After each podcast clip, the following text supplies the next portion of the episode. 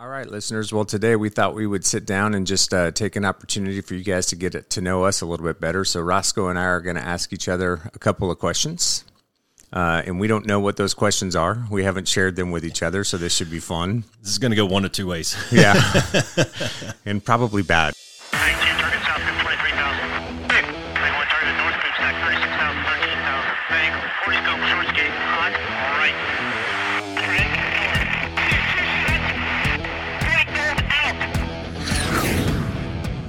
This is the Be One Change One podcast, where our mission is to help listeners define values, practice integrity, and inspire change. Our vision is to mentor men and empower them to achieve more by taking responsibility for shaping their own lives. He's Cass, an evolving man who has been shaped by adversity and continues to grow through his imperfections. And he's Roscoe, an imperfect work in progress that tries to suck less every day. Between us, we have over 40 years of Air Force fighter pilot experience with countless hours as trainers, instructors, and mentors. Join us and learn to take responsibility for your own life as we dive into subjects from leadership to resilience to vulnerability. Be the one who changes their course. Be decisive, driven, and purposeful. Set the example for others. Lead. We wish we'd had this show when we were younger men. Be the one. So I guess we decided that I'm going to start. So here we go. Shoot. So a lot of you guys out there may not know, but Roscoe spent 21 years in the Air Force. Retired Air Force veteran, Strike Eagle, Wizzo. But he also did a lot of other things while he was in the Air Force as well. And one of the commendations that Roscoe got was a Bronze Star, which is pretty fucking cool, if you ask me. So I was curious if you would mind sharing the story around how you were given a Bronze Star. And what does a Bronze Star mean? And explain that to the listeners. Okay. What's it given for? The way that I understand it is it's generally, and this is probably a gross generalization, but it's generally designed to be given for leadership in combat. And there's kind of two ways that you can get it, as far as I can tell, is one, you can do something very heroic in some sort of leadership capacity, and that could be just taking one for the team or dragging your buddy out or whatever. And typically those are going to be the Bronze Stars with a V device for valor. Yeah, for valor. Something valorous, right? Is valorous a word? Is that the way you say that? I think it's just for valor. Just valor? Yeah. Valorous isn't a word? I don't think so. Oh. It might be. I don't know. Well, like I said, I'm an English major. I've said this before. I can say it and spell it and use it in a sentence. So anyways, you get a Bronze Star with a V device, or you just get kind of a plain old Bronze Star, which is what I got. And generally, I think it's just for leadership in combat. So there I was, 2011, spring of 11. I'm on a deployment, a 6-month deployment as an Air Liaison Officer, and we're outside of... What do Air Liaison Officers do? So we are the advisors to the Army Ground Component Commanders. AKA Pounders. Yeah. So that we can assist him in executing his ground scheme of maneuver. The example that I always used, and I joked with the 06s, the Army 06s about this is, you know, they're all full of piss and vinegar going, hey, we're going to go take the hill. And I'm like, yeah, but sir, I can blow the hill up. Yeah. There is no hill. Yeah. Right. So, but anyways, that's, we try to help him integrate air power to achieve his objective. Yeah. Right. And a classic, a funny story that I had is I'm sitting in the morning meeting one morning, and typically I zone out through these things because there's never any questions for the Air Liaison Officer, the ALO. I'm sitting over there drinking my coffee, daydreaming about what I'm going to do for the rest of my day. And the 06 goes, hey, Roscoe. Yeah. Sir, can I shoot Hellfires into Pakistan? And I like almost dropped my coffee mug. Yes, but hold up. We need to talk after this. The rules of engagement at the time were liberal in a sense, yeah, but they had left and right boundaries. Sure. And he needed to know how he could do this, because we were right on the Pak border at the time, and bad guys were coming just into Afghanistan, shooting missiles and shit at us, and then going back into Pakistan because they knew that they were safe, yeah, over there. There were provisions in the ROE to where we could pursue them to an extent, but he and I had to sit down and have a conversation. But at any rate, so 2011, in Afghanistan, I am stationed west of Kandahar at a little postage stamp forward operating base, FOB, called FOB Wilson. The whole thing is maybe a mile long and maybe a half mile wide, so just enough for you to run around the border of it and get a decent workout. Yeah.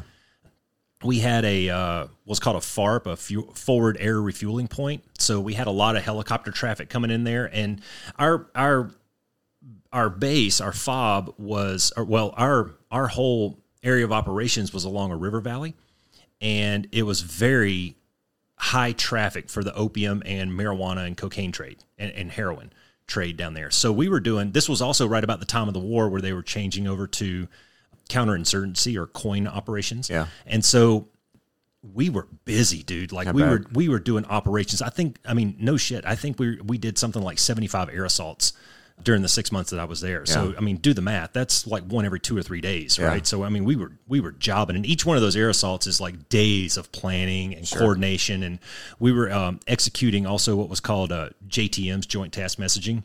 And so I was the lead on that, and I was coordinating a lot with the CAOC, the Air Operations Center over in Al-Udeed, to do all the targeting for all of these pinpoint drops. So they would go out, the ground guys would go out, and they would identify where all the bad guys were living, or where they were making IEDs, or their drug safe houses, or whatnots. They would pass that over to me. I would help work with the CAOC for the targeting on that, and then we'd bring in a B-1 bomber, or a couple of Strike Eagles, or a flight of Vipers, or something like that, and they drop off all their JDAMs. We schwack, 15 targets in one pass kind of thing. And it's like, I don't know, there's like 20 people involved in the execution of this. And I remember standing up in the talk. Our talk was like a theater style talk. That's a tactical operations center for those that don't know. I remember standing up in this thing and right next to the battle captain, and he and I just quarterbacking these whole things. And we maybe did 20 of those. It was pretty awesome. Yeah. Because it was just, it's just like bam, bam, bam, things are hitting, The coolest one was we brought in two B-1s. They were opposing each other. One's going west, one's going east, and they hit 10 miles from the targets or so, and they each of them checked 45 degrees right, so they check away from each other, open up their bomb bay doors, 50 freaking bombs come out, and we're sitting in the talk. It's 2 o'clock in the morning. We're sitting in the talk, and I thought the TVs were going to fall off the walls. And now these targets are, 15 kilometers away, but that much all going off at the same time. Down. It was awesome, dude. That's cool. Yeah. So there was that, and then, the heading up of all of those air assaults and all of those targets that we killed, and then just the normal day-to-day ops of leading my JTAC team. I think we had 35 spread out through our AO at that point, and I was kind of the ringleader for them all. And then the swap out of the two different brigades. So when we were getting ready to leave in May that year, a whole new brigade was coming in with a whole new set of JTACs and ALOs and all that. And I kind of headed up a major portion of that, what they call a RIP, a relief in place. Sorry. And so for those reasons, it was kind of it was almost like a culmination. Yeah. And for that, my brigade commander put me in for a Bronze Star. That's super cool, man. Yeah. So the Army guy put me in for a Bronze Star, and then the Air Force approved it through Army channel. So it was really, really kind of weird. I mean, even though the Army nominates you for this, the Air Force still has to give it its blessing. Approval. And then it goes back to the Army channel. So it was actually an Army general that signed off on it. Right. But the Air Force colonel had to kind of go, yeah, okay, fine. You know? So whatever. Thanks a lot, Colonel asshole. Yeah. Whatever. Right on. So anyways, long story, but that's cool. I basically did my job and got a ribbon at the end. Right on. So sounds like you did a good job. I like to think I did a pretty good job, but I would also like to think that anybody else would have and could have probably done that. I hope that's a lot of support for those guys though on the ground, man. Who knows how many countless lives you guys may have saved over the course of time with all the air missions that you guys planned and executed. Yeah. It was a fun deployment, man. I was a little bit hurt about working with the Army at first, but it turned out to be really, really challenging and really rewarding. That's cool. I learned a ton. Yeah. Like the Army speaks a completely different language. Oh, it's all doctrine too. They're so tied to doctrine. It drives me out of my mind. It was crazy. Did I answer your question? It did. Sweet. My turn. Okay. I'm going to go a little lighter. Okay. What book are you currently reading? I just started a book called Primal Leadership. I don't have any idea what it's about yet, so I don't know if that's a good question or not, because I just cracked it. So I just went on for 6 to 9 minutes. Yeah, you got to do better than that. I'm sorry, man. No, Primal Leadership. I can tell you about another book that I'm almost done with, but it's sci-fi. It's a great series. Okay. Yeah. So there's this guy. His author. His name's Richard Fox. He's a retired Army guy, actually, and he wrote this series, The Ember Wars. So he did the series called The Ember Wars. I love sci-fi, and so it's all about basically there's like this advanced. There's this race that basically obliterated their own galaxy with advanced technology accidentally, and they're moving towards. Oh, this sounds familiar. Yeah, and they're moving towards the Milky Way. But it's taken years, right? But they send this whole thing of drones out ahead of it to basically like cleanse the Milky Way of any life. So if they come up on a planet that had civilization, but there's no longer civilization there, they kind of maintain the status quo. They make sure that none of the stuff that was there, so they can study them, is destroyed or anything. But if there's any kind of sentient life, they wipe it out. So this other race is trying to. Long story short, there's a whole bunch of races in the galaxy nobody on Earth knows about, right? And one of these is a race that sends out these probes, and these probes are like AI almost, if you will, and they kind of calculate whether or not they can get to a place where they can do something to help, and if they think that they can, then they move forward, and if they don't, then they kind of like self-destruct. Well, one lands on Earth, and this guy gets it, and he ends up doing this skip jump drive thing where when the Zeros drones arrive, they kind of like skip ahead in time, like a time slip thing, but then they come back, and when they come back, it's 30 years later. Everybody on Earth is dead, and there's just a small contingent of drones that are still on the Earth. Anyways, one of the parts of that storyline, I'm actually reading something that's a spinoff from it, but one of the parts of the storyline is they create these armor soldiers, right, that live in, that these guys, they basically go in amniosis containers inside a huge 15-foot metal suit, and they're just badass, right? Kill everything, destroy everything, super hard to kill, blah, blah, blah. And there's a spinoff series that's all about armor and some stuff that goes on. There's like different divisions in the armor. There's certain people that are like Templar that follow a certain kind of code of ethics and rules and stuff like that, and it's about this whole split and divide that happens between like the regular armor and the Templar, because there's procedural humans when they came back to the Earth in order to repopulate so that we could have the mass and force to fight the Zeros off when they arrived again. They created cliches and procedural human beings where you could grow a human in 9 days, basically. Wow. And so there's been this big split between like normal borns on Earth and the procedurals. And anyway, so I'm reading one of the armor books right now, or just about finished with it. It's a cool series. I like sci-fi. You just totally nerded out. Yeah, I did. That was cool. Yeah. No, that was good. As you were talking about that, like two or three different either TV shows or movies came to mind. And there was one with Tom Cruise and some redheaded chick in it. I can't remember who she was, but where they were there, he was a clone. Like, at the end of the movie, you find out that there's multiple versions of him, but it's kind of that, you know, world after the apocalypse, and they're here to maintain the drones and whatnot. That was a pretty good one. And then there's a show on Amazon called, I think it's called Another Life, where this chick is, she's in charge of a ship full of people and AI and dudes and whatnot that are going out to meet this whole new civilization way out in the middle of nowhere, and maybe it's another galaxy or something, but it's a very interesting show. You might like that. While we're on the subject, and this doesn't count towards one of my questions, but while we're on the subject, do you think there's life out there somewhere else? It's hard for me to believe that there isn't. Yeah. Just based on numbers, right? Just the vastness of space too, right? I mean, every time we put a new telescope up in space, we find all these other galaxies. I mean, how many millions of galaxies have they discovered at this point, right? And well, did you watch there's a series on Netflix called Unknown, and one of the episodes, I just watched it a couple nights ago, was on the James Webb telescope. Yeah. And so they took a picture. The first picture that they took with that James Webb telescope, I mean, it's, you know, a foot by a foot or so. In fact, they said it's so small that if you took a grain of sand and held it out with your arm up against the sky, that's about how much of the sky they photographed. There were 7,000 galaxies in that one photograph. Just, that stuff, the vastness of space blows my mind. There's another really good show on Netflix. It's all about infinity. the whole thing, it's like 2 hours just talking about the concept of infinity, and I can't get my mind around it. Yeah, for me, it's hard for me to believe with as vast as space is that there isn't some other blue orb circling around something somewhere that doesn't have some kind of sentient life on it, but that's just me. Well, I think the law of averages kind of, I mean, you know, we're a little bit nearsighted, I think, in our, and maybe it's because we just don't have the fidelity to see there yet, but we're a little nearsighted in our search thus far. But when you take into account the amount of galaxies that are out there and the amount of stars in each galaxy and the amount of stars in those galaxies that have some sort of planetary, you know, something going around it. Yeah. I mean, the odds are. Yeah. Well, and the point there is stay curious, right? Because 80 years ago, we all thought we were the center of the universe.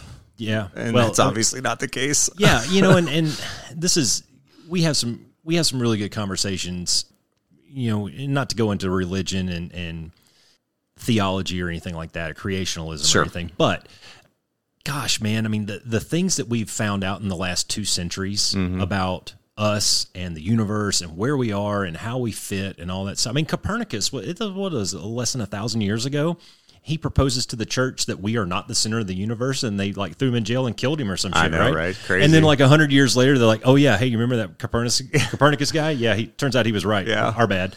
You know, so it's one of those things where it's like, okay, we don't know now, but who's to say that we won't know in 50 years or something like that? All right, you ready for the next question? Shoot. All right, this one's a little deeper. Tell me about a time that you failed as a leader. All right, so I think this one comes down to, I'll go ahead and tell you what I think the root cause was, and then I'll tell you the story. I think this one comes down to immaturity and ego. Okay. When I was a young enlisted guy, well, that's not even true. When I was about a medium enlisted guy, I'd been in about maybe 5 years or so. I was an E5 at the time, and I made the next rank. I made E6, and they made me a flight line expediter, which is to say that they put me in a truck to drive around with a radio and basically coordinate all of the, I was the quarterback for all the maintenance activities on the flight line. Sounds cool. It's busy. Mm-hmm. And I liked it. Every day there was a new problem to solve. That's why I really enjoyed doing that job, is there was a problem. I had X amount of people to solve that problem. And it was like putting together a puzzle, and the puzzle was new and fresh every day. Problem was, one of my chief resources, well, two of my chief resources was time and people. And the goal at the end of the day was to produce as many widgets as I could. And those widgets either came in the form of fixed, full-up, mission-capable jets or sorties flown, whichever shift you were on, utilizing the two resources that I had at my disposal. And I think I didn't do a good job on that, simply because I didn't know how to manage those two resources and lead those people and inspire those people to do great work. Now, those people did great work, sure, but not because of me. Right. They did great work, I think, because they're awesome human beings and they were motivated and they just had that kind of innate drive to do well. Mission focused. You know, and to be fair, I mean, when you're a maintainer on fighter jets, there's a standard. Right. And we accept nothing but that standard. There's no such thing as lowering the standard, because we're about to put a pink body in that thing to go fight a war. And the pilots that come out to those aircraft have to know that jet is, there's no flaws. Good in to this. Go. Yeah, exactly. There's no margin of error. Zero. But I wish that I really wish that I could go back in time and have that year and a half or 2 years to do over again, because I can't help but think that I would have done things differently. I was a little bit of a dictator, I think. I was definitely a micromanager for sure. Yeah. And I'm not even going to use this as an excuse. I'm just going to say it for what it is, but I didn't know what I was doing, you know, and I don't think that I had matured to a point where I was ready for that responsibility. Mm. There's this thing in the Air Force where your level of responsibility that's given to you is usually given to you because of the rank that you hold, not because, not necessarily because you deserve it, you know? And I knew people, even at the time, I knew people that were younger than I was age-wise and rank-wise. I knew people that were younger than me that could have done a much better job. And I knew people that were older than me that would have done a worse job. So the two don't necessarily correlate. Did you seek out a mentor during that time at all? Or were you just like, hey, I'm Roscoe, I'm badass, and I'm going to make this happen? The stupid part is... I had numerous opportunities to do so. I also had multiple and numerous people who tried to be a mentor to me.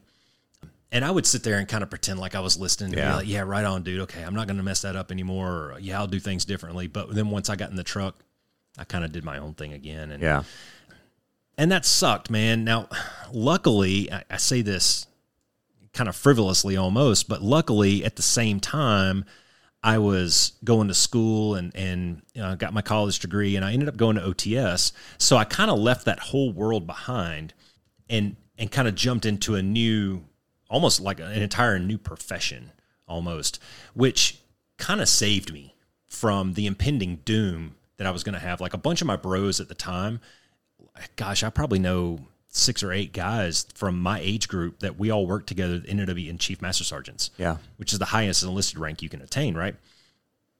I don't know that I would have made it. Yeah. Because of, like, I mean, sure, I had the marks and the strats and all that stuff, but at the end of the day, people just didn't like me. Yeah. And that sucks. Yeah. You know? Sometimes it's not all about the widgets that you produce or the numbers that you put down on paper or the stats that you can create for the company. Mm-hmm. Sometimes it's about the relationships and the people. Yep. And I think that I could have done that a lot better. Yeah, that's very true. It is about the relationships and the people. That's what I learned as I got older, you know, and into more supervisory or command positions, and that there's more than one way to skin a cat, right? So a lot, sometimes you have to have the flexibility when you give somebody a task to let them figure it out and kind of go about it on their terms, you know, and provide advice and some mentorship and follow up for sure. But you can't get too spun around the axle with, you got to do it. Like there's a lot, you know, there's a lot of guys in the military that get really uncomfortable really quick if you're not doing things the way that they do them. And so that was always a good lesson for me. I think I was that guy. Yeah. And yeah, it sucks, man. I was a young man and I was trying to figure shit out, and if I could go back and do it again, I think I would like to think that I would do things differently, and probably starting with getting a notebook and sitting down with one of those older dudes, and really trying to digest what they were trying to tell me. Yeah, for sure. But you know, I mean, it's so difficult too, and this is a great message for young guys trying to find their way.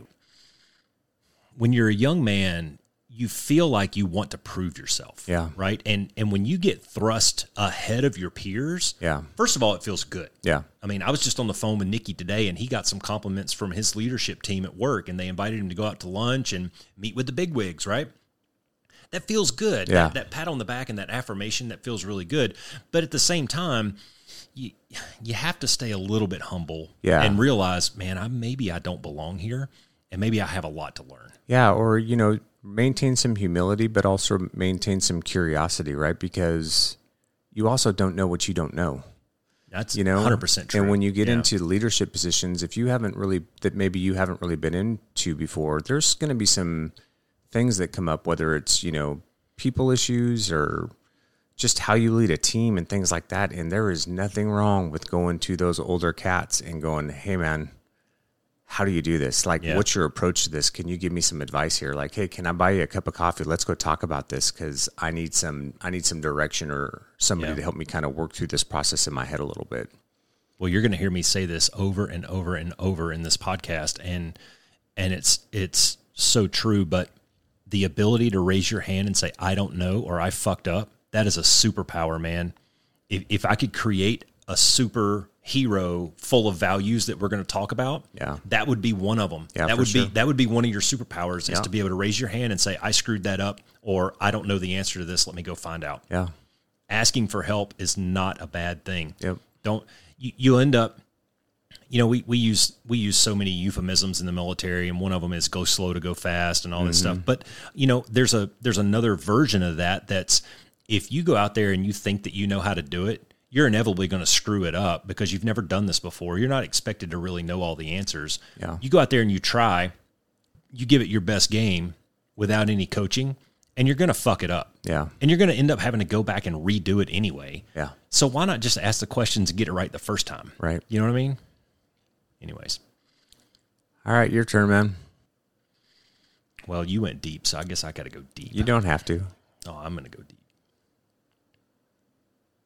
What is your definition of a man? Ooh.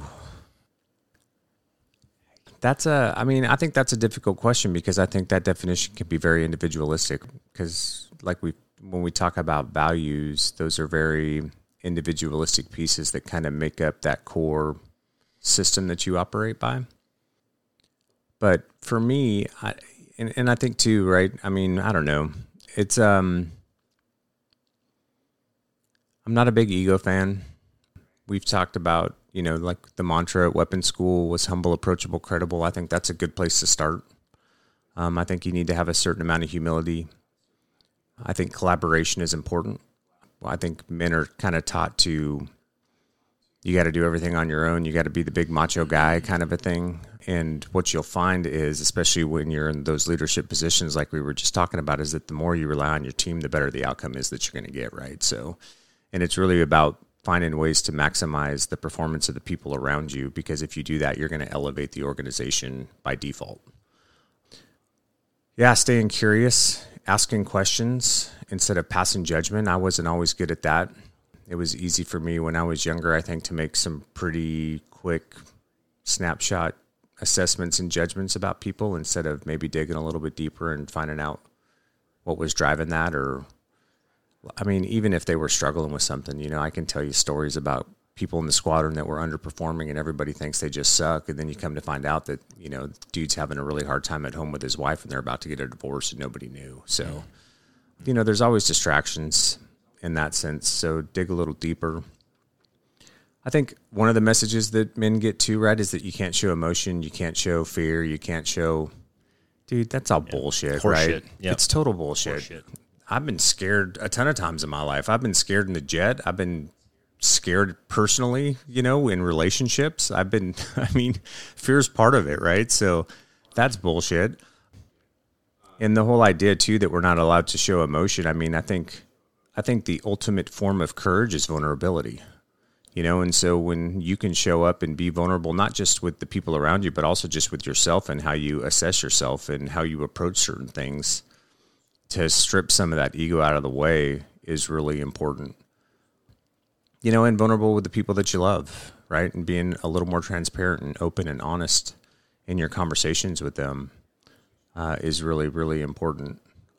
So yeah, I guess that's kind of, you know, wave top overview. What I would say are the important pieces to me, you know, cause like you were just talking about, right? Like being able to raise your hand and go, hey, I don't know what I'm doing here. Can I get a little help? That's vulnerability. Yeah, of course. And that also takes a tremendous amount of courage. Yeah. Right? Like, it's also the most courageous way to show up. Yeah. So I think we find that a lot of these things that we talk about are circular. Yeah, they are. You know, they're like one leads to another, or one can complement another, or one can counteract another. And talking about fear, and, you know, one of the ways that you can overcome fear is through courage. Well, how do you eat courage?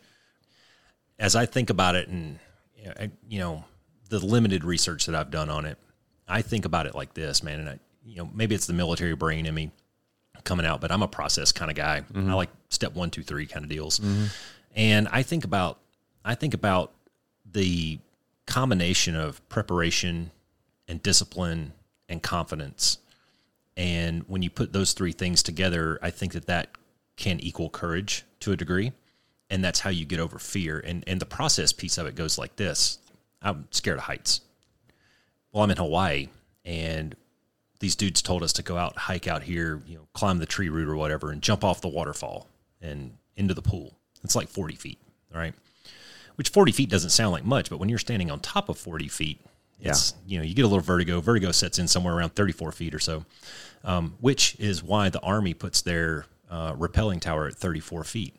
It's so that you get a little sense of vertigo before you have to jump. They're trying to scare the shit out of people. Yeah.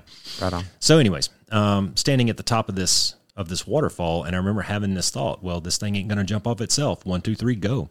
You know, and is it Mel Robbins, I think, the 5-second rule, where she says when you're faced with something like that, you just go 5, 4, 3, 2, 1, go. Yeah. Right? You don't think, you just do it. If you're thinking about calling that hot chick, 5, 4, 3, 2, 1, hit send on the message or call, you know? And I think that piece of it, I think, comes from discipline of executing a 1, 2, 3 step process. Step 1, hike to the waterfall. Step 2, climb up on the rock. Step 3, jump off the rock kind of thing. And if I'm disciplined in completing my processes, then there's no room for fear to jump in. Yeah. I mean, obviously there's a lot more that goes into it, but in a simplistic way, that's kind of the way I wrap that piece of it up. Yeah. Well, I think what's important about that too, is I agree with the preparation and the discipline, but I think the overarching thing there is kind of what you're getting at, which is it's okay to be afraid. It's not okay to allow fear to paralyze you or not allow you to move into something or to try something or to do something, right? Because I'll tell you what, my first couple combat missions, I was scared. You know, I was afraid. I stayed up at night laying in bed going, what's tomorrow going to be like, you know, and thinking through all the different things or through the mission set and all that stuff. But I didn't let that stop me from lighting the AB, doing a combat departure the next morning and going and doing the thing, right? So you just, at some point, you have to rely on those types of things, know that you're ready, you're prepared, and you just got to get to it. That's confidence. That's confidence. Yeah, that's confidence and preparation. Yeah. And if you prepare correctly and you know that you've done everything that you can to get ready for that mission, then hopefully that'll alleviate a little bit. Now, there's always going to be nerves and like the butterflies in your stomach, you know, like, you know, coaching football. I don't think I ever coached a game where I didn't get butterflies. Yeah. And I taught my kids, man, we'd go out on onto the field before the game, starting our pregame warm-ups. Guys, it's okay to be nervous. If you need to go puke. Yeah. We'll rehydrate you and go, because that's perfectly normal. It's okay to be scared. You just can't let it drive your decisions. Yeah. Well, and another theme that we'll get to and that we'll talk about through these episodes that keeps coming up almost every single time we sit down and talk is decisiveness. Yeah. And it's not okay to just sit there and do nothing. Yeah. You have to do something. Yep. Choose left, choose right. Yep. Doesn't matter. And another theme that will come up is that it's okay to fail sometimes, right? Like failure is one of our greatest teachers. And so you could be afraid of, maybe if I step into this, I'm going to fail, and maybe you fail hard, and that's okay too, right? Yeah. Like, cause you get the lessons learned out of it. You adjust course, you make corrections, and you move forward. Yeah. I'm in this great book right now this book that I'm reading, it's called The Intentional Father. And he's going through the steps of how to raise a son. And like in society right now, at least in our society, we don't really have that rite of passage. We don't have that crucible that, you know, maybe some other civilizations either had or maybe still have, but we don't really do that too much anymore. And so he's trying to give you some examples of things that you can do to teach what he believes is good, valuable traits to be a man, you know, and things that I think make a good man are things like honesty and loyalty and effort and hard work and discipline and stuff like that. I think I'd like to hear arguments against those things as your definition of a man, because I would argue that you're not arguing what a man is at that point. You're arguing something else. But anyways. What a douchebag is, maybe. Instagram influencer, I don't know. But what one of the things that he talks about is competence and confidence. And I wrote that down the other day and just wanted to ponder on that a little bit. Confidence and competence. And I think that a lot of the things that you were talking about and a lot of things that I just was talking about can maybe be summed up in just those two words. Yeah, for sure. I don't know. Competence, you know, confidence is good. Develop the skills to win, you know. You have to prepare. You have to be disciplined. Mm-hmm. And there's a big difference between competence or confidence and cockiness, right? And that's kind of where you see guys that have the bigger egos but are usually very insecure in some way. Which is why they show up that way, but at least that's been my experience. Well, maybe they lack a little competence. Maybe they or confidence, honestly. Yeah. Well, either one. True. So So, but I think that those are all good. Yeah, yeah, that's cool. Maybe that'd be a fun one to deep dive into. Maybe in a later episode. Yeah, we should do that. Take a deep dive into what is manhood. Yeah, what is it about? What does it mean? Because we kind of scratched the surface of. We were talking a lot of what I would consider maybe professional analogies, but we could really go down into personal or family. Yeah. You know, I mean, you and I have both been leaders, heads of families for a long, long time. And, and I know that we have some similar, but maybe some different points of view on what our roles are as the head of that family or the leader of that family. So that'd be fun. Yeah. I'll have to jot that one down for next time. Maybe we'll definitely do that. All right. That was 2. Okay. So, first time you were shot at, since we're talking about fear. Okay. Well, this is going to be comedy. Okay. So there I was, knee deep in hand grenade pins in a porta potty in Afghanistan, pants around my ankles. It's like maybe 2:00 in the afternoon. I'm dropping a deuce in a porta potty, and the whole FOB starts to get shelled by mortars. Oh, no way. Yeah. So they used to, we had this tower in the middle of our FOB that had a camera on top of it. And it looked like an old school TV antenna with a big camera on the top of it. And we could see almost our entire area of operations with that. I mean, you could read a guy's t-shirt from like 5 kilometers away. It was really high fidelity, but they would aim at that tower and then they would just try to guess on the up and down to try to hit somewhere in the middle of the FOB. Yeah. And for that reason, we had, thank God they weren't good at what they did. Seriously, man. You know, you got to admire some of the genius that they had. Yeah. I mean, they were very set these rockets up in the middle of a field somewhere and put it on a washing machine timer. Yeah. I mean, that's pretty genius, man. Yeah. For some redneck engineering, that's pretty good stuff. Yeah. But we had our FOB was like a maze all around it. Like you would, if I sketched it out, you wouldn't believe the route that I had to take to get from my tent to the FOB. And yes, I lived in a tent for 6 months. It kind of sucked, but it was a maze of these giant, like 15, 20-foot concrete barriers. Walls, yeah. And this is the reason is so these mortars come in and they're kind of on a low trajectory. They're aimed at the tower and they're just guessing at the up and down. But the idea is they'll hit the concrete walls and not kill the people. You know, worst thing, you get showered by some rocks. Yeah. So anyways, there I am in a porta potty with my pants around my ankles and the sirens start going off. And I can hear the whistle of the mortars going over me, and I'm like, oh, I am not dying in a porta potty in Afghanistan with my pants around. So I jump up, and I'm no shit. I don't have my body armor on, nothing. I jump up, and I've got my pants. I'm holding my pants up by one hand, and I'm running with the other one, and I'd like dive headfirst in the bunker, and I'm sure everybody saw my ass cheeks and everything. But that was the first time of many times that I got shot at by indirect fire mortars at my FOB. That's awesome. Yeah, I'll never forget that one. You probably have some more heroic stories of dodging surface air missiles and just AAA. Yeah, AAA. Yeah. Do the kind of think skinny weave through it. Yeah. No, it was interesting. I do have a better story. I didn't get shot at, but I got hit in the head with a bullet. Oh, really? Thought that would get your attention. All right. So, as part of my learning process, to learn how to better lead these ground pounders, I talked my leadership into letting me go out on a mission. And this is a very benign mission. It was almost comical, the mission that we were going on. We're going out, we're going to drive out of the FOB, maybe like, I don't know, 2 miles down the road, stay the night, get up the next morning, clear a village, and come home. Right? So we're staying one night, sleeping under the stars, which was epic. We slept on cots next to the truck and just stargazed until we fell asleep. It was great. Next morning we get up, we go clear this village, and we found these giant piles of marijuana and heroin and all kinds of cool shit. And we arrested a few people, and it was great. And not a lot of work for us. You know, we're there to call in air support, and this is a low threat thing. And we did have a accidental discharge. One of the Afghan nationals accidentally pulled the trigger on his AK. Luckily, he was like 50 steps in front of me, but that'll get your attention real fucking quick. Yeah, I bet it will. So anyways, we clear this little village, and it's maybe like 10 buildings or so, and they gathered up all the junk that they wanted to blow up. And there were some AK rounds in there and a couple other explosive, maybe like RPG rounds or something like that, and a whole bunch of heroin and a whole bunch of marijuana and stuff. And they put it in this big pile, and they do what's called a BIP, a blow in place. So EOD goes out there, and they line the whole thing with C4. Yeah. And we go over, and we take shelter in this little.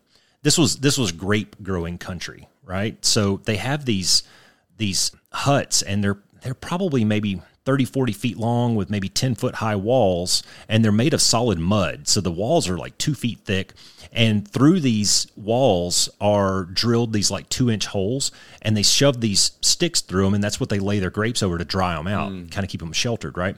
So we're taking refuge in one of these things, and we're eating our lunch, and we had our body armor off, we had our hats off, our helmets off, and we're sitting there eating our MREs or whatever, and just smoking a Lucky, and shucking and jiving, and they call, hey, we're going to go fire in the hole in 5 minutes. And I was like, cool, I'm going to go watch this.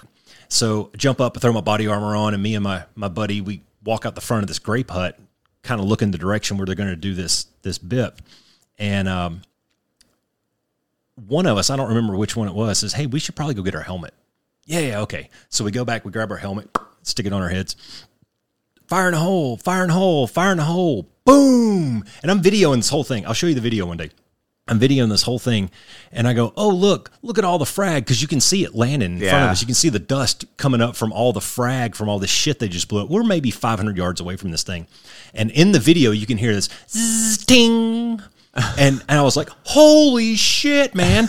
A freaking AK round it blew up in the thing, and it hit me in the head, in the helmet. Wow. And I turned around into the grape hut, and there it was, stuck in the side of that thing. And I kept it forever. I had it forever, and I lost it somewhere. I don't know where it went, but I'll have to show you that video. Yeah, you will. I told Katie about that, and she almost passed out. I bet. Not necessarily shot at, but definitely hit in the head with an AK round. Right on. Yeah. My turn? Yeah. All right. If you could eat only one food forever, what would it be and why? Tacos. Tacos. Oh, God, yes. I do some shady shit for good tacos, man. All right. All right. Tacos. It'd be tacos for me for sure. Tacos. God, I love them. Wouldn't have guessed that. Yeah. This is always a good debate at our house. Yeah. I love tacos. Wow. Okay. So, yeah. Soft shell tacos. I don't care if it's chicken. I don't care if it's steak. I don't care if it's pork, whatever. Good tacos. I guess I was thinking about this in a little bit different way, because a taco is really a salad on a shell. Kind of, yeah. It's a combination of a lot of different foods. Yeah. Narrow it down to one food. Oh, like pizza or something like that? Well, is that what you're getting at? Pizza's even... maybe a combination of a lot of foods. I guess you could go pizza, but I mean, either way you go, you're not going to live very long. I don't know. That's okay, man. Tacos are good.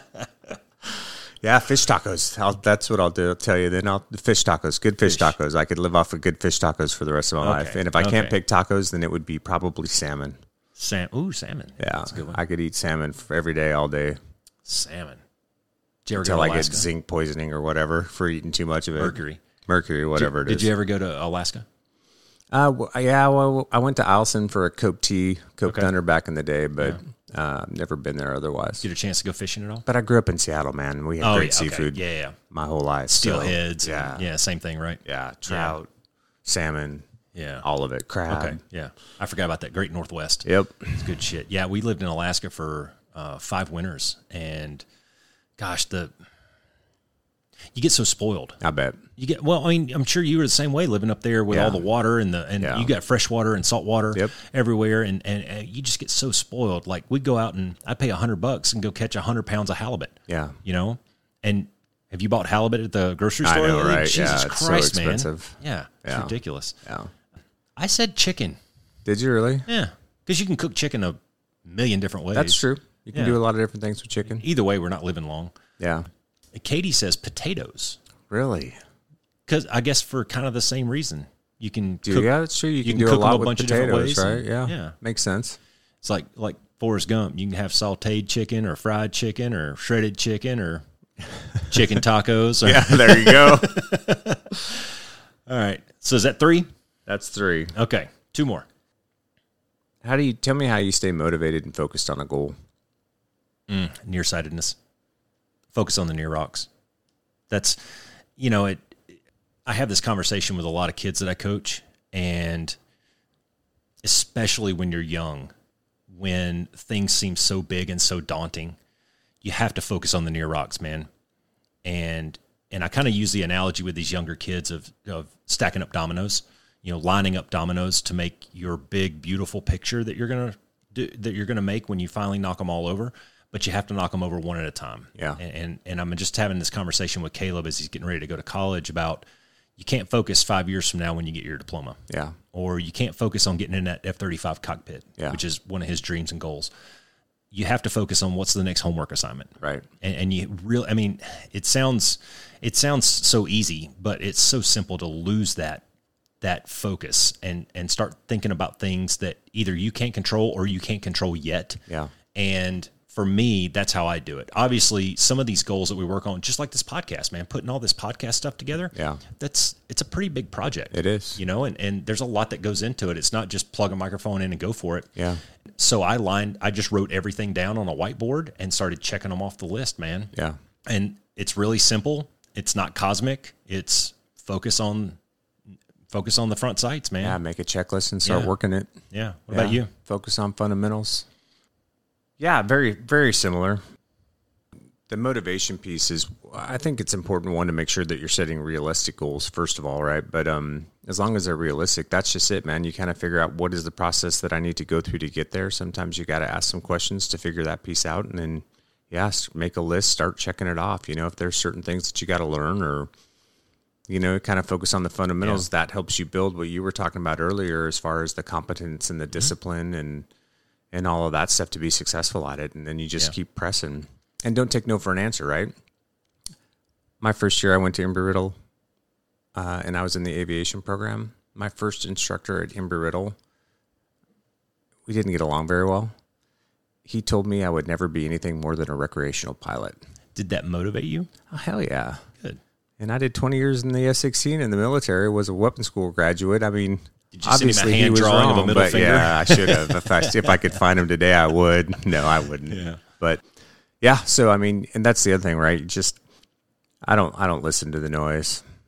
Yeah. When you're focused on a goal, especially if it's a big goal, you can't listen to the noise. There's going to be a million people that are going to tell you can't do it or no, or just keep pressing, man. Well, you kind of have to be prepared to take an L sometimes too. And it's not all unicorns. And roses. Nope. It's sometimes it's going to suck. Sometimes you get to get gritty. And I didn't catch it the first time you said it, but after you said it again, I noticed there's a word in your question that I didn't catch on, and it was motivation. And how do you say motivated? Well, there's a difference to me between motivation and discipline, and I teach it to my boys like this. Motivation will get you off the couch today. Discipline will get you off the couch tomorrow. All right. It's easy to be motivated for one time or maybe two times. And I just had a meeting with a guy this weekend who said he was talking about, I've been watching these YouTube videos to get me motivated to go and do X, Y, Z. Okay, that's great. But what we want to do is we want to replace that YouTube video with something inside of you that gets you up and gets you going. And for me, and this is just a personal thing, but I believe that there's two voices inside my head at any given time, and one's my apathetic voice and one's my empathetic voice. And your empathetic voice is the one that's playing to your feelings about how, hey, man, you don't really want to go on that run. It's really hot outside. That's going to suck, and you're going to get overheated and all that. But then there's my apathetic voice who doesn't give a shit about my feelings. Yeah. And I call them inner quitter and my inner champion, and I named these guys, right? So my quitter, his name is Stan, and my champion, his name is Jack. And I make it a game inside my head to still tell Stan to shut the fuck up. Yeah. So whenever I get that voice that says, I don't want to do something, or man, it's really cozy inside your house and, it'd be really cool to just veg and watch some Netflix. Yeah. That's Stan talking to me. Yeah. And this comes with a lot of practice and a lot of introspection and a lot of self-awareness that I've just built over time to be able to recognize those thoughts and that mindfulness of knowing that this is what's happening. Mm-hmm. It's my inner bitch that's talking to me and trying to talk me out of doing what I know needs to be done. And that allows me to have a conversation with Stan, tell him to shut the fuck up, and then me and Jack go get the shit done. Yeah. Right? So that, to me, is the difference between motivation and discipline. Is discipline is going on between your ears. Motivation is an external type thing to get you going. Yeah, that's good, man. I like it. Sorry.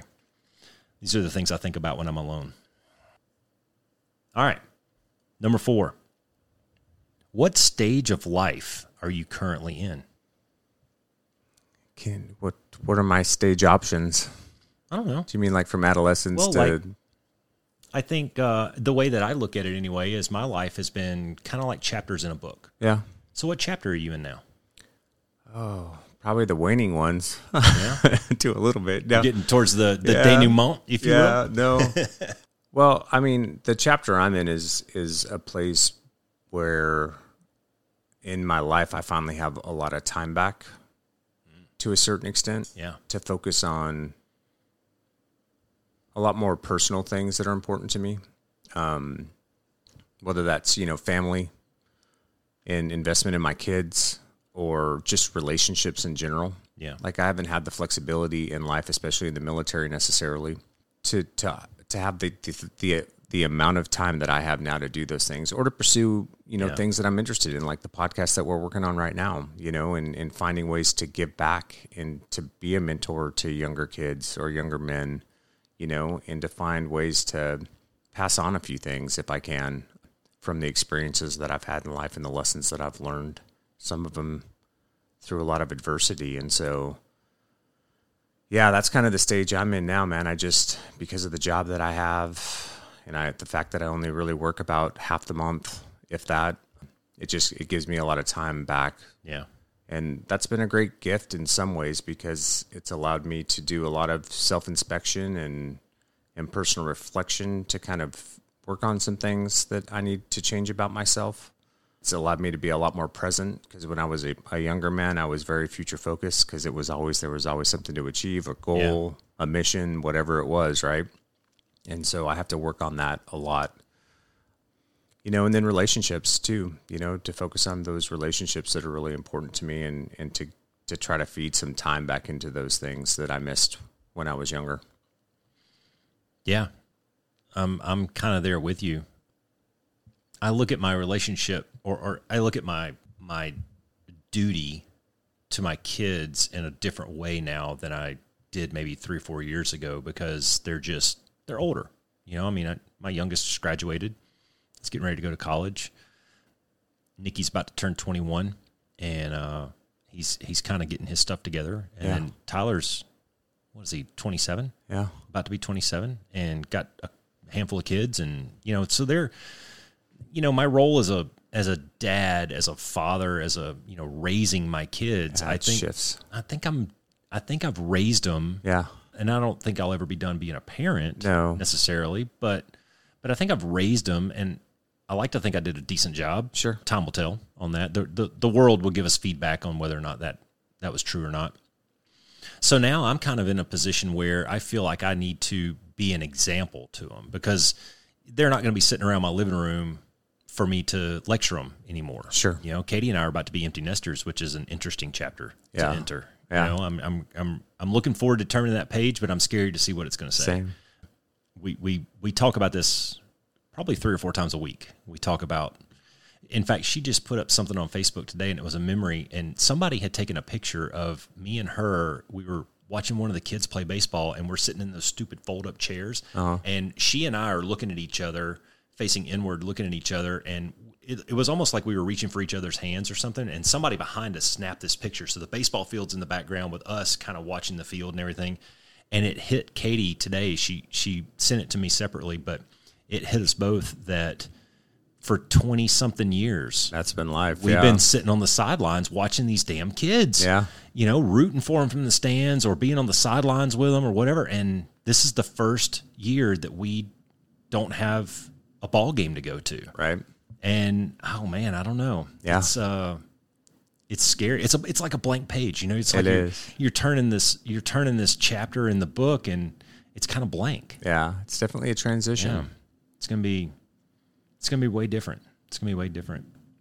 I wanted to say something though. You were talking about, you know, your transition from going from active duty to retired, and somebody said this to me a while back, where they said, typically when guys retire from the military, specifically the Air Force, but they end up in one of two categories.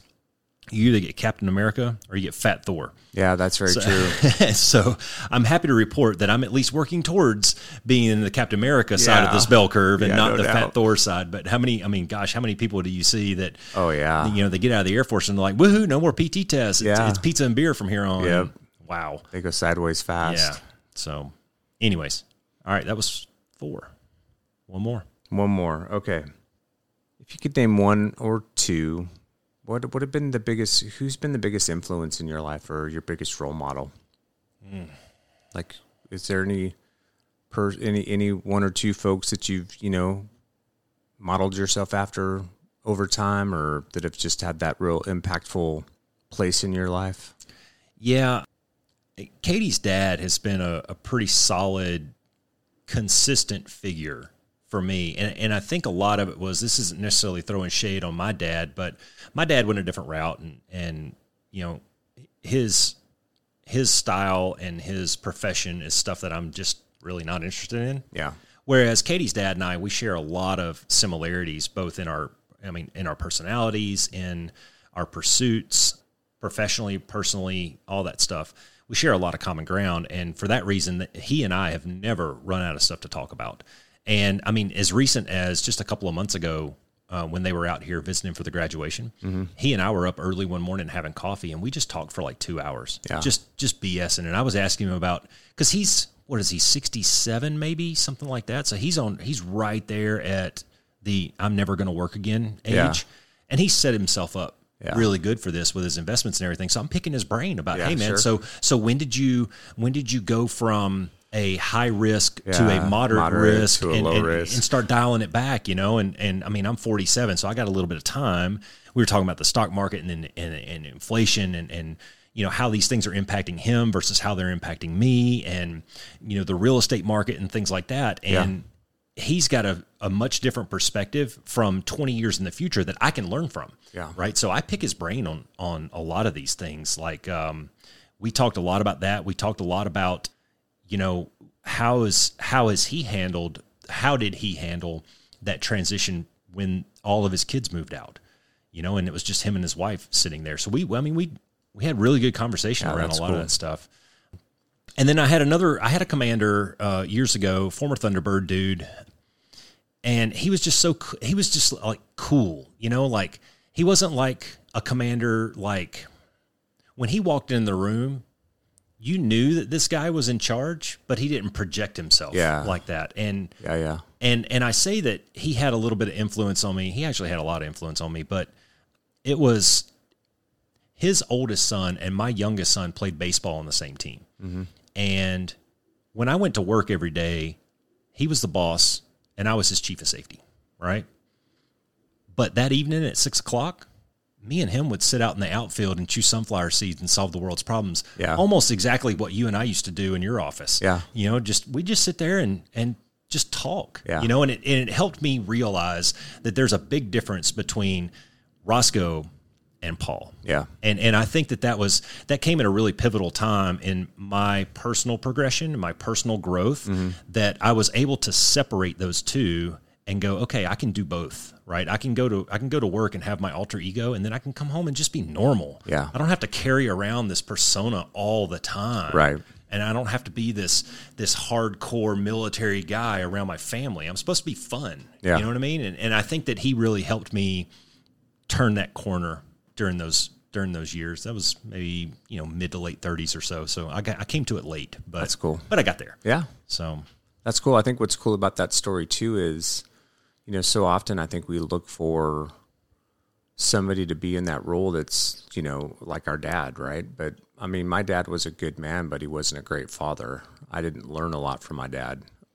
And so I guess my point in saying that is, you'll find those people that you can set yourself up with, or that can be mentors to you, or that you can look to as examples everywhere. Yeah. Right. It doesn't have to be somebody necessarily that you're just close to, or that's in your family, or whatever the case may be. Mm-hmm. Right. Like they come in all shapes and sizes and from all kinds of different directions. So, yeah. And I like to use the analogy of kind of building the perfect superhero, look to multiple people and take the things that you really like about each one of them and build your perfect mentor. Yeah. Through a company of people, and I'm not trying to throw shade on my dad or anything, because he taught me a lot. He taught me the value of hard work and family and dedication to a cause and all these things. But when I got into manhood, I joined the military when I was 20, so I wasn't around my dad when I was kind of in that transition period through my mid-20s into manhood and stuff, I had met Katie, and I spent a lot more time, I think, with her dad than I did with my dad, and that's why I threw that out there. It wasn't. I'm not throwing shade on my dad necessarily, but now my dad and I disagree on some things for sure. We've definitely had our moments together. Sure, he's much more of a passive person. I tend to be more kind of in your face and tell it like it is, where he's more it isn't so. Where he's a little more, he's just a little more passive about things, and I don't personally. That doesn't attract me. Okay. You know. Whew. What do you do to maintain your mind, body, soul balance? So for me, it is working out. That's really important to me. That helps with all kinds of things, from one, just staying healthy and staying in shape, to stress relief, you know, you name it. I do a lot of reading. I enjoy reading. It's kind of a quiet, alone time for me, if you will, where I can just get into a good book and learn something new to try to continue to, you know, challenge my mind, challenge myself, and move forward in those respects. And then I just, for me, and we'll talk about this in the podcast a bunch too, because it's going to come up over and over again, because it's a theme that I think everybody struggles with, but it's, you know, finding balance and between those things, right? So it's not just like, hey, I can do a couple of these little things and then boom, I'm going to be in alignment. Like, I'm not always in alignment. I'm not always in. So I have to try to find balance between my professional life, my personal life, you know, the relationships that I have, how I show up for people. And then you have to try to figure out what those things mean to you, right? So like you and I have talked about this. I mean, I even told you guys this when I was, when we were in the 425th together, I'm an introvert. So at the end of a long week on Friday night, going out to me sounds exhausting. I need to go home and be by myself and have some quiet space, or be with my wife and just have some downtime for me to recharge. If I go out and you know, party, or, you know, go out and have dinner and hang out all night on Friday night, dude, I'm going to be wiped again come Monday morning, because I'm not going to get that downtime I need. And that's a process, and you just have to figure those things out for yourself, you know. But so for me, it's just finding those times to get the downtime that I need so that I can recharge my batteries, to get back out and do what I need to do from a work perspective, because it's basically customer service industry, right? Yeah. You know, and then finding those things that keep me engaged. I mean, one of the reasons that I reached out to you about this podcast is because I needed something to help intellectually stimulate me. There wasn't, I mean, you know, I'm not solving the world's problems every day anymore like we were doing in the Air Force, and flying a 737 ain't that hard, right? So... So it's just finding those different avenues to keep yourself engaged, but then also provide that balance to give yourself the downtime that you need to recharge the batteries when you need to, as you kind of move through it all. Yeah. Does that make sense? Yeah, I think you did. I think you talked a lot about the mind and the body. What about your spiritual side or your soul side, or, you know, that kind of that third dimension to round it out? Yeah, well, for me, again, some of that comes from the reading that I do. Yeah. You know, how I feed that and explore certain aspects to that for myself. Mm-hmm. So I'm not a big spiritual Christian style person necessarily. That's not that I don't believe in God per se, but I've got my own thoughts around some of those things, and we could talk about those another time. Yeah. But yeah, that's how I do it. You know, podcasts that I listen to, you know, different ideas or things that I explore through reading or research. That's how I stay in touch with that side of me. Yeah, I think that there's probably a common misconception, at least from my perspective, that when I say mind, body, soul, or mind, body, spirit, that people automatically associate that with religion and God and things like that. But well, you know, I'm not really talking about that. Okay, yeah, so I know what you're getting at now. So how I fulfillment. Yeah, how I feed my spirit these days really is by... how I show up for people. Yeah, that's good. And how I help out, right? Yeah. And when I can provide support for a friend or direction for maybe somebody who's struggling. You know, I was talking to you about a guy that I flew with recently who's going through a whole bunch of difficult decisions in his life, and we were able to do a whole values exercise to kind of help him get down to the nitty-gritty about who he really is and what he really believes in. And that's my hope is that helps give him clarity with some of the decisions that he's facing and has to make. So, yeah, that's definitely how I feel how I feed that soul / spirit side of myself now. Yeah, I think it's important, and it's so easily overlooked. An example is, for about the last 3 weeks, we've had this heat wave going on here. And so I've been getting up at 5 a.m. to get my walk in. You know, I grab my little weighted vest and I go on my 45-minute walk in the morning. And after, I don't know, it took me about 3 days to really recognize and internalize that, man, I'm getting to see the sunrise every day. Yeah. You know, and now I kind of, after 3 weeks, I'm kind of looking forward to it every morning, you know, because it's just that, I don't know, it's that little moment of just, man, this is really cool. Like this morning, there were some clouds up in the mountains, and the sun was kind of reflecting off of them. And you know, if you've never seen the silver lining around a cloud, it's fucking awesome. Or just the colors, too. Yeah, and we get some of the best sunrises and sunsets around here. I like going out in my truck or my Jeep or something, just going down a dirt road and listening to some country music. Yeah, and it kind of, you know, I'm a country boy at heart. I do pretty good living in the city, but every now and then I got to get out and just blast some country music, man, and kind of get right with my soul a little bit. Yeah. Get back down to my roots. Sure. And then kind of like what you said, you know, kind of recharge, reset the batteries a little bit. And then I'm good for about another month or 6 weeks or so before I need to do it again. Yeah. During riding season. So starting in about October or so, it'll be just about every weekend. Yeah. We'll be out cruising the trails. And I love to be out in nature. I think that is probably... for the listeners, man, if you need some grounding, or you there's need to a lot to of research that supports that. I love to get out in nature, man. Listen to the leaves. I've told you about the 12-hour walk thing that I went on, where all I heard for 12 hours was the crunch of my feet on the gravel. I mean, it's cathartic, dude. Yeah. And just like exercise kind of gives you a chance to zone out sometimes. Right before I came over here today, I did a 30-minute workout on a treadmill, and I wasn't thinking about anything else.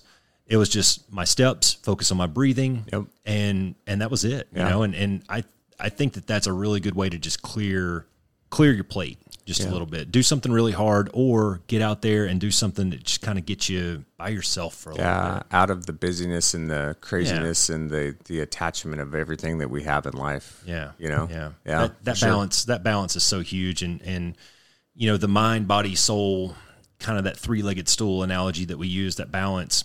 I can go out for a walk or a jog and listen to a good book that stimulates my spirit and get all three of those at the same time. I've you know, it's taken a long time to get to that point. Yeah. But there are ways that you can do this and not have to spend, you know, like an inordinate amount of time on each one. Yep. You can combine these things, man. Yep. And listen to a good podcast while you're running on the treadmill. You're knocking out all three. That's right. You know? Yeah. Yep.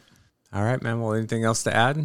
No, that was five. That was fun. That was fun. You know what? So like 6 months from now, we need to do this again. Yeah, probably. And try to, I'm going to save this and come up with different questions. Sure. And, that was a fun little exercise. Yeah. And for the listeners out there, we hope you guys enjoyed it. It was just an opportunity to have a little bit of a lighter discussion, give you guys an opportunity to get to know us a little bit better, because we're going to have some deeper subjects that we talk about in the podcast that are going to take a little more thought and attention and self-reflection. So anyways, that's all I got. What about you, Roscoe? Be the one. Be the one. Thanks for flying with the Be One Change One podcast. If you got something out of this show, then be the one and share it in your circles of influence. You can be our wingman through our website at www.be1change1.com. That's B and the number one, change and the number one.com. We invite you to be the one and join our fighter squadron on social media at Be One Change One on Facebook, YouTube, and Twitter. You can follow us at Paul Roscoe White on Facebook, Instagram, and LinkedIn, as well as Roscoe's website, www.paulroscoewhite.com. You can email us from the website, and please leave comments, share, and ask questions, or leave ideas of things you would like to discuss on future podcasts. Most importantly, be the one that helps us win the algorithm by leaving a review on whatever platform you're listening on. Thanks for joining. Until next time, be the one.